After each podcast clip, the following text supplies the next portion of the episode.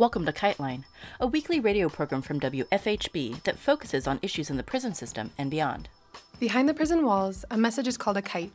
Whispered words, a note passed hand to hand, a request submitted to the guards for medical care. Illicit or not, sending a kite means trusting that other people will bear it farther along until it reaches its destination. Here on Kiteline, we hope to share these words across the prison walls. Before starting with this week's theme, we wanted to share some prison related news and announcements.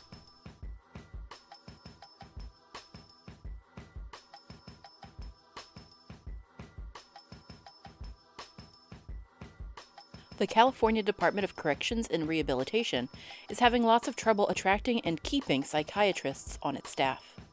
Some 40% of the state psychiatry jobs are unfilled, including those at the state's prisons and psychiatric facilities. In 2018, the rate of openings was 28% if one accounts for contract psychiatrists, including those who treat patients by telepsychiatry video conferences. To entice psychiatrists, the Department of Corrections is offering them an annual salary of $300,000 plus government benefits, but money isn't the only problem. The working conditions are also an issue. Currently, prison employees with far less medical training can override a psychiatrist's treatment choices. The Department of Corrections has attempted to fill the full time vacancies with psychiatrists working part time on contract, but they're much more expensive. The need for psychiatrists in California prisons is dire. Last year, suicides in California prisons reached an all time high, with 38 documented.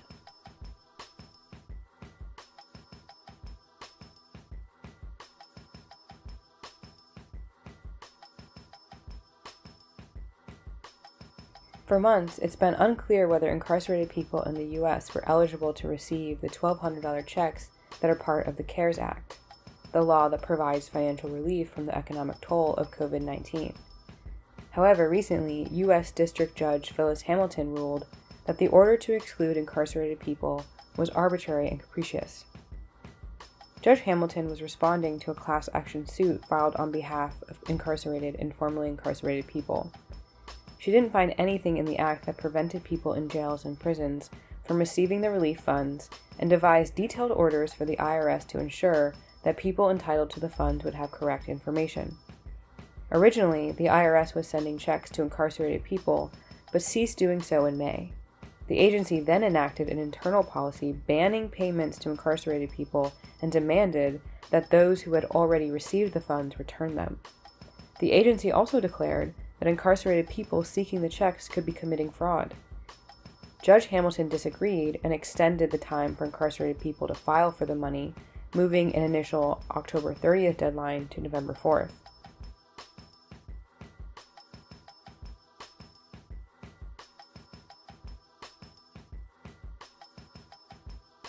This week, we're talking about youth in detention.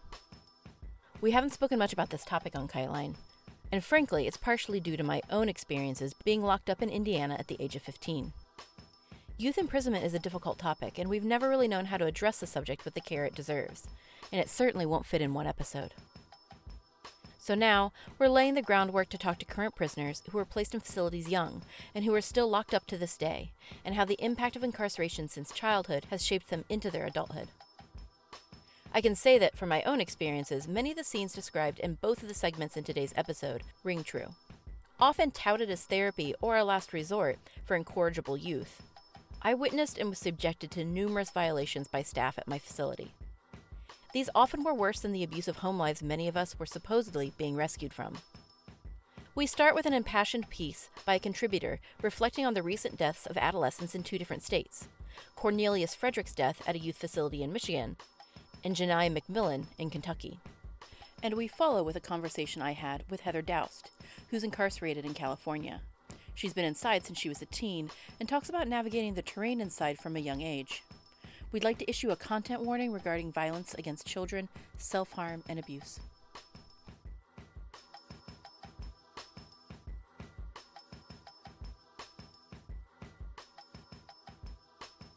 Some people call them boarding schools. Others would consider them medium to minimum security prisons. They are often heavily surveilled with armed security and cameras, With limited access and communication outside the campus, enforced daily schedules, intense emotional neglect, often keeping kids in isolation, feeding them horrible food while siphoning money from the state or family's pockets. It's not uncommon for kids held hostage inside these facilities to develop traumas related to neglect. Severe health issues, major depression, and reduced self worth, and sometimes dying by either excessive force used by staff or through health complications like a diabetic coma. Often, these boarding schools claim that they will influence a child to go down the right path, but really they are just depriving them of the most essential needs to have a healthy life while neglecting and abusing them. Lakeside Academy is a privately operated youth facility owned by Sequel Youth Services in Kalamazoo, Michigan. They advertise as a training school for troubled youth. At the time of the incident, the facility housed 125 boys, approximately half of them from Michigan. The incident that follows is not the first complaint involving violence toward the youth by staff. Cornelius was in Lakeside's foster care program after his mother died in her sleep and his dad was unable to take care of him. Cornelius died May 1st, 2020, after suffering a heart attack. Witnesses say that during lunch, Cornelius threw a sandwich on the floor. Then four adult staff members proceeded to restrain him. They tackled him to the ground, kneeling on his back, pushing his face into the floor. Cornelius screamed repeatedly, I can't breathe, I can't breathe, before he went unconscious and into labored breathing, after the staff member had been kneeling on his chest for 10 minutes. He later died at the hospital. The state revoked its contract with Lakeside Academy shortly after the murder, and the youth were placed elsewhere. Prior to Cornelius' death, Lakeside had at least 30 violations that were under investigation through the MDHHS, all involving improper use of de escalation techniques. The same staff who murdered Cornelius had been written up six other violations of violence against youth since the beginning of 2020. The staff waited a full 12 minutes to call an ambulance after Cornelius went unconscious, and it was later determined that Frederick had also had COVID 19. Following the announcement of Cornelius' death, 25 to 28 students escaped the facility on May 1st. Two bikes and one canoe were stolen from the facility. One boy ran to a nearby neighbor's, screaming and crying for his life after witnessing the murder of Cornelius. The students began to rebel, expressing their grief and rage until tear gas was deployed. The Michigan Department of Health and Human Services has began the process to revoke Lakeside Academy's license to operate following an investigation into the facility. The MDHHS determined that the staff's response to Cornelius Fredericks throwing a sandwich on the floor was significantly disproportionate to his behavior. When should murder of a child ever be an acceptable response? The MDHHS investigation of Lakeside Academy found 10 violations of child care institution licensing requirements. They also found that the staff had restrained Cornelius in an unsafe manner on January 4th, with restraints lasting more than 30 minutes and was not a proportionate response for the severity of his behavior. On June 20th, groups of protesters held a demonstration outside Lakeside Academy calling for an end to for profit facilities across the country. After the demonstration at Lakeside, the group also caravanned outside the Kalamazoo County Juvenile Home. On any given day, 48,000 youth in the United States are confined in facilities away from home as a result of juvenile justice or criminal justice involvement. Most are held in restrictive correctional styles, and thousands are held without even having had a trial. While 14% of all youth under 18 in the U.S. are black, 42% of boys and 35% of girls in juvenile facilities are black. American Indians make up 3% of the girls and 1.5% of the boys in juvenile facilities, despite comprising less than 1% of all youth nationally and black youth are disproportionately transferred from youth prisons to adult prisons.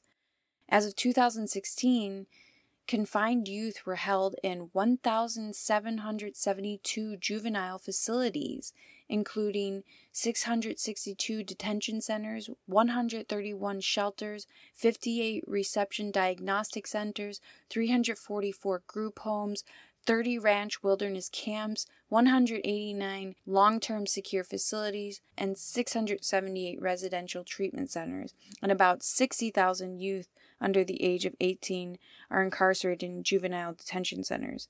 The number would be even higher if we counted the residential treatment centers like Lakeside or other juveniles facilities.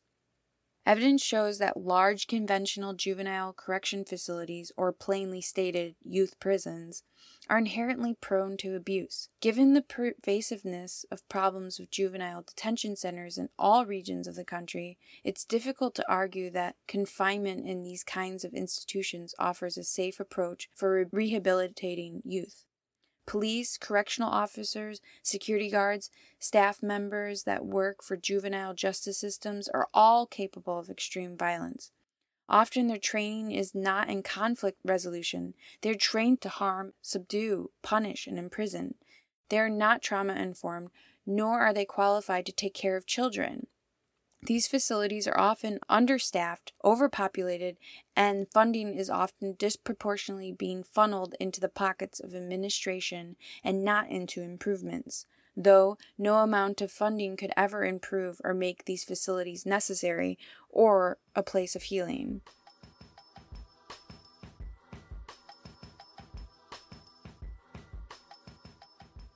Janiah McMillen was a 16 year old living at Louisville Maryhurst Facility, the state's oldest child welfare agency, whose programs include residential treatment, two community based therapeutic group homes, and foster care.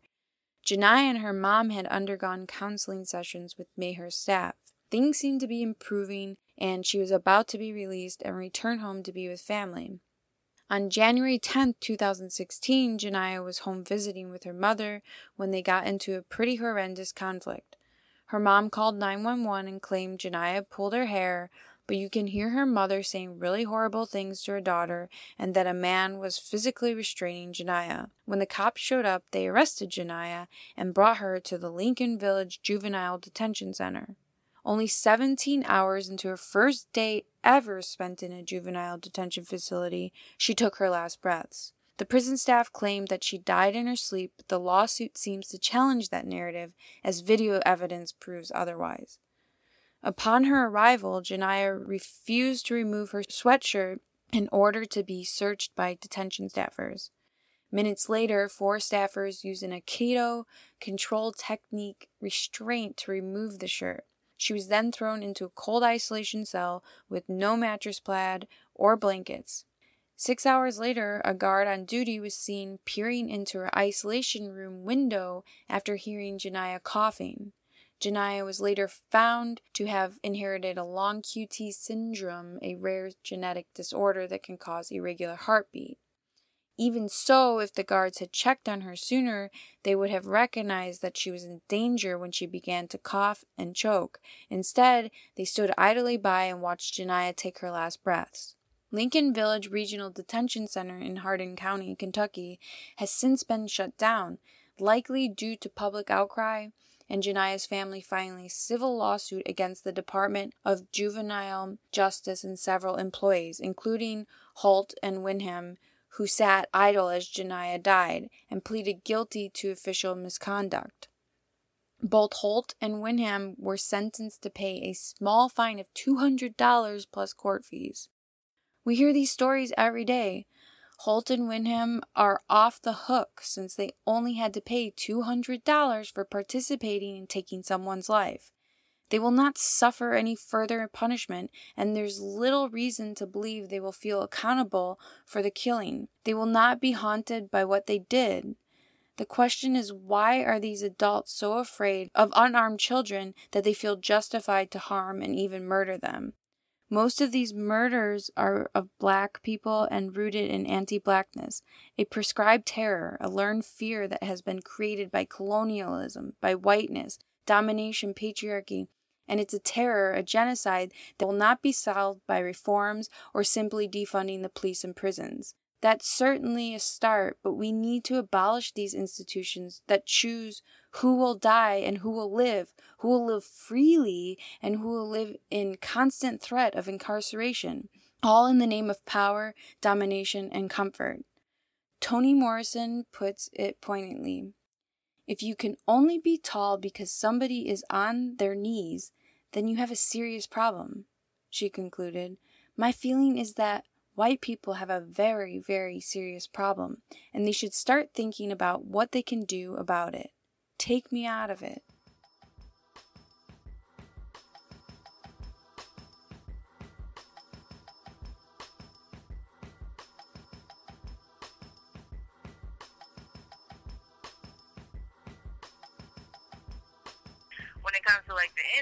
I can tell you about all the different kinds of places. There's different facilities for different ages, and I've been pretty much everywhere. The facility where I did my hardest time though is closed down. Like they don't have, um, it's not there anymore. So YA, I think now the youth authority is now the Division of Juvenile Justice, and it's male only. It's no longer co-ed because um, it was 25 year old men with 12 year old girls running the politics. These men are in and out of prison, but they're serving juvenile sentences, so they're running the whole juvenile prison. It's just different. Like, um, when you go to juvenile hall, okay, you go there. It's built like the um, scare program. So you go in, they try to scare you, they turn your life around. You're supposed to leave in 30 days and be scared to come back to prison or jail, basically. So it's hard times. So what what they do, you wake up at like four o'clock in the morning, and they make you run until six. They make you go to school. They make you go to programs. You exercise. It's like boot camp, military style. You don't speak unless spoken to. It's meant to shock you so that you don't reoffend as a juvenile. However, it's not designed for long term. So I ended up staying there for two years, which can be pretty traumatizing because you only speak when you're spoken to. You, um, it's military based, so I marched everywhere. So by the time I got sentenced, I moved over to YA. When I got to YA, it's no longer a facility, but pretty much all rules are out the rule book, like are out the window. It's like it's crazy. You can't staff fight you the staff break the cameras. Like it was just a really dirty prison. Like a lot of stuff went on there. People got really hurt. It was a lot of gang violence. It was very um it was like a male prison basically because it was run by the men. So it was a men's prison. But there was a lot of pregnancies, so that's how it eventually closed down. And then going from that no structure from total structure to no structure to prison, which is kind of like in between you come to prison, you have freedom, but there's this book, the Title 15, that tells you the rules. If you break these rules, you get more time, you get penalties. But it's different because, like, where I was doing time, there was no such thing as SHU, which would be the secure housing unit. Basically, they lock you down in a cell for 24 hours a day. You get out three times a week. You shower every other day. So they have that in adult prisons. They don't have that on juvenile side. So I kind of glossed over what happened when I came to adult prison. Basically, I was doing the same things I was doing in CYA, which is like always trying to defend myself, not letting people disrespect me. These are all very uh, male-based ethics for the uh, prison. I was running my program like a male prisoner, but coming to the women's prison, it was completely different. So I was very defensive. So I ended up getting in a lot of trouble. I ended up doing about two years in the segregated housing unit. And um, I ended up going to the asylum for a while. That was another year and a half. So basically, out of my first five years, I only really walked free for about six months. 17 through 22, I couldn't really understand why I kept getting locked up because I was doing the same things I was doing in the California Youth Authority.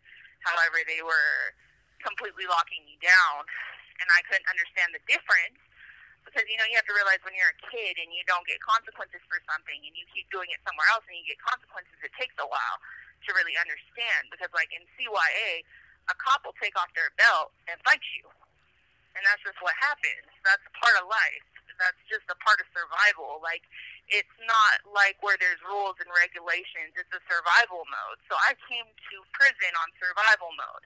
However, the women's prison is not like that. It's not a survival mode, and it's not prison gang based. It's not ran like a men's prison. It's very every woman for themselves. They're all about their children, respect for families and stuff. So I came here kind of, you know, This call and your telephone number will be monitored and recorded. trained by older men. 25 year old men had trained me since I was about um, 16 through 17, 18. They had pretty much brainwashed me on how I was supposed to do my prison time. I came to adult prison and um, it was completely different. So I ended up getting in trouble for about five years. But then they were over medicating me. So they were giving me these shots of um, Zyprexa to calm me down. When I was about 22, I started getting these chest pains. Um, they said I was crazy, that I was having panic attacks. Within six months, I had heart failure and got a pacemaker. So that changed my life. And then I was in county jail. I actually got set up by a cop who said I assaulted him, but I didn't. And that was the last time I got in trouble because I got scared because I saw that they really had the power to say that you do anything. So I went out to court. And um, when I was out to court, my best friend killed herself. And I saw it. And when I came back, it was like a domino effect. People were killing themselves left and right. And um, it was hard. It was hard. I was losing friends. Um, and then I was battling my own me- medical. So it just slowed me down. So it was a complete life changer. Me getting sick and losing so many people, you know, just to, they gave up. You know, so many, I saw juvenile lifers just hanging themselves because they just thought they were never getting out because lifers weren't getting out. And then SB 260 passed. And that was the first law for the 14 year olds that gave us a youth offender hearing. So I got a little bit of hope, and I just hoped that maybe something would happen where I would get out early. So I, uh, I changed my ways. I just started praying. Started going to church. Um, I stayed in my room more. I didn't talk to people as much. And eventually, you know, change shows, and it builds up. And now I haven't had to write it since I was about 22. I'm 27 now, so it's five years. I think what just happened is I realized that I had spent my whole childhood trying to get my way. And it's not about my way. It's about the right way. So me fighting because someone disrespected me isn't going to take back that they disrespected me. It's going to make them hate me more. So it's really just solving issues in a more mature adult way. I realized I was getting nowhere with the violence, with the with the defensiveness, with the attitude. I was getting nowhere. I was just getting slammed back and SHU. I was getting new cases. I was just, and then seeing my friend die like that, it really messed me up. It messed me up. And then I came back and other people started killing. This call and your telephone number will be monitored and recorded. It made me want to live. And me wanting to live, I was suicidal as a kid. So that's kind of how I ended up here. I told my dad immediately after my crime, before they even picked me up in the cop car, I said, please kill me. Please just kill me. And he wouldn't. And I was suicidal all my childhood. I was in and out of hospitals.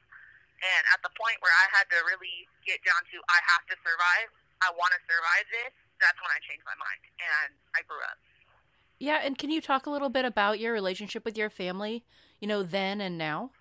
honestly, it's strained with my family, except for really with my father. My father is a great support system. Uh, I don't speak to anyone else in my family, actually. I've tried to reach out. I try to apologize. I think part of the problem is that after I committed my crime, I kind of had a weird shock where I couldn't understand what I did or why I did it, and people wanted answers, and I didn't have those answers. I didn't understand it was too big. I didn't grasp the tragedy or the pain that I caused, the you know, the domino effect and just that it reached out and devastated more lives than just my mother who I loved who passed away, but it affected my whole family. I didn't grasp that yet. I was still a kid. I couldn't give those answers. And I think by the time I could, I was about 22 and everybody had just gave up on me and they didn't want to hear from me anymore. except for my dad. Yes, my dad. Um, he visited until COVID hit about once a month. I call him. We stay in touch. I think it's because we both are very um, like spiritual, so like and very Christian oriented. Me and him are both. We have a different kind of thought on things. Like we both have forgiveness. Like I have this um tattoo on me that says, "Be gentle and ready to forgive. Never hold grudges. Remember, the Lord forgave you, so you must forgive others." And that's Colossians three thirteen. I have that on me. So me and my dad are just really big on forgiveness because we just feel that's what we have to do. You can't just stay angry forever. But the thing is, people have the right to be mad at me, and they have the right to hold a grudge, and I don't hold that against them. But my dad has chosen a different route of coping with things. I think that when people hear my story, it's really just it's a tragic story and a lot of things that shouldn't have happened, a lot of mistakes. Yeah, just a lot of mistakes and um terrible mistakes. And when it comes down to it, you sometimes one decision can change your life forever. It doesn't matter how young you are, how old you are. You do something and you cannot take it back. And it doesn't matter how sorry you are, it doesn't matter how much you beg for forgiveness. You can't erase what you've done in the past. But what you do have control over is the present and the future. And when I did my 12 steps, I chose instead of doing direct amends to do what's called a living amends. If you're familiar with the 12 steps, it's for Alcoholics Anonymous. I was drinking the day of my crime. And as a living amends, every single day, I pray to my mother and I ask her for forgiveness. And I do things in my daily life that I know will make her proud. You know, I don't do things that go against where I came from or the values I was raised with. The good times. You know, my family was not perfect. No family is perfect. However, it's about learning and growing, really. Maturity.